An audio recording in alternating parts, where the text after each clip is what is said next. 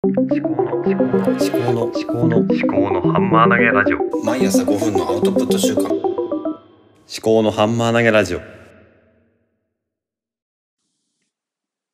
おはようございます。秋彦の記憶喪失保険。令和3年12月3日。今日は金曜日ですね。はい。で、えー、昨日ですね、午後の2時58分ですね。父方の祖父が亡くなりました。はい。もう3年以上ですね。グループホームに行って、でまあ、あの、認知症になってて、話しても、私たちのことはあまり、まあ、認識してないような状況だったんです。けれども、で、9月の末くらいにですね、あの、グループホームのベッドから、ちょっと転落して、右足の大腿骨骨折して、それで、入院していたんですね。で、入院して、やっぱり、少しして、誤嚥性肺炎になって、で、高熱になって、本当にいつ亡くなるかわかんないですよ、みたいな、という話があったんですけども、その後、抗生物質とか、そういう治療が効いて、落ち着いてたんですけどもね、まあ昨日、父親が呼ばれて、まあ、特に苦しまずに亡くなったような形だったと聞いてます。はい。いや、突然でしたね。ええ結構ですね、まあ、当に昔の人っていう感じで、厳しいことが、厳しい人でもあったし、ただ、孫に、私たち孫に対してはだいぶ優しい面もあったような気がします。結構、社交的ではないタイプだったんですけども、仕事を退職してからずっとうちにいて、特に、なんだろう、地域活動とかするわけではなく、家で、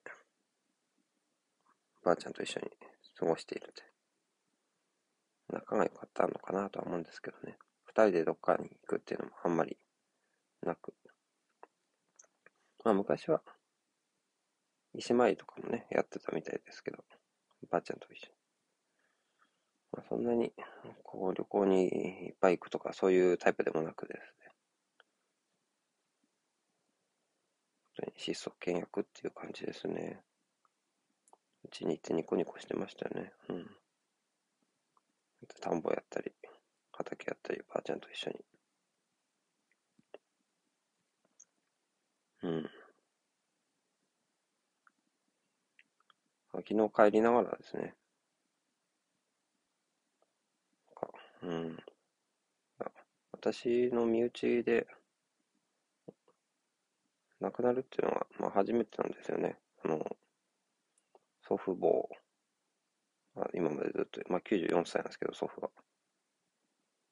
えーうちは、まあ、仏壇もなくて、お墓もまだ土地はあるけど、墓自体は作ってないっていう状況なんですよね。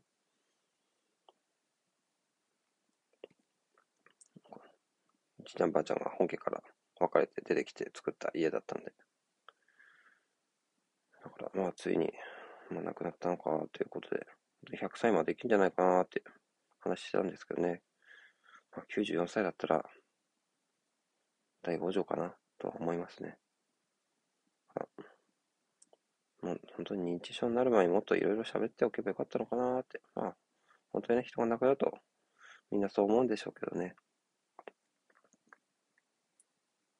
小さい頃は漢字の書き方とか教えてもらったりしてましたね。うん。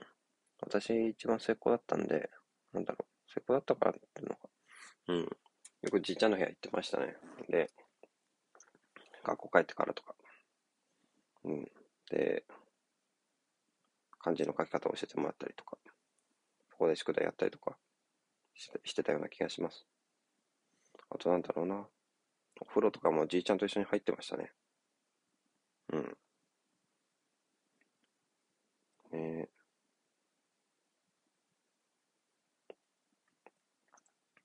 ね直接ね、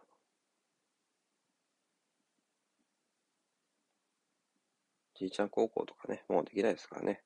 今度は自分の子供とか、自分の父親とか、そういう今きてる人たちに対して、できることをやっていけばいいのかな。と、そんな風に思います。うん。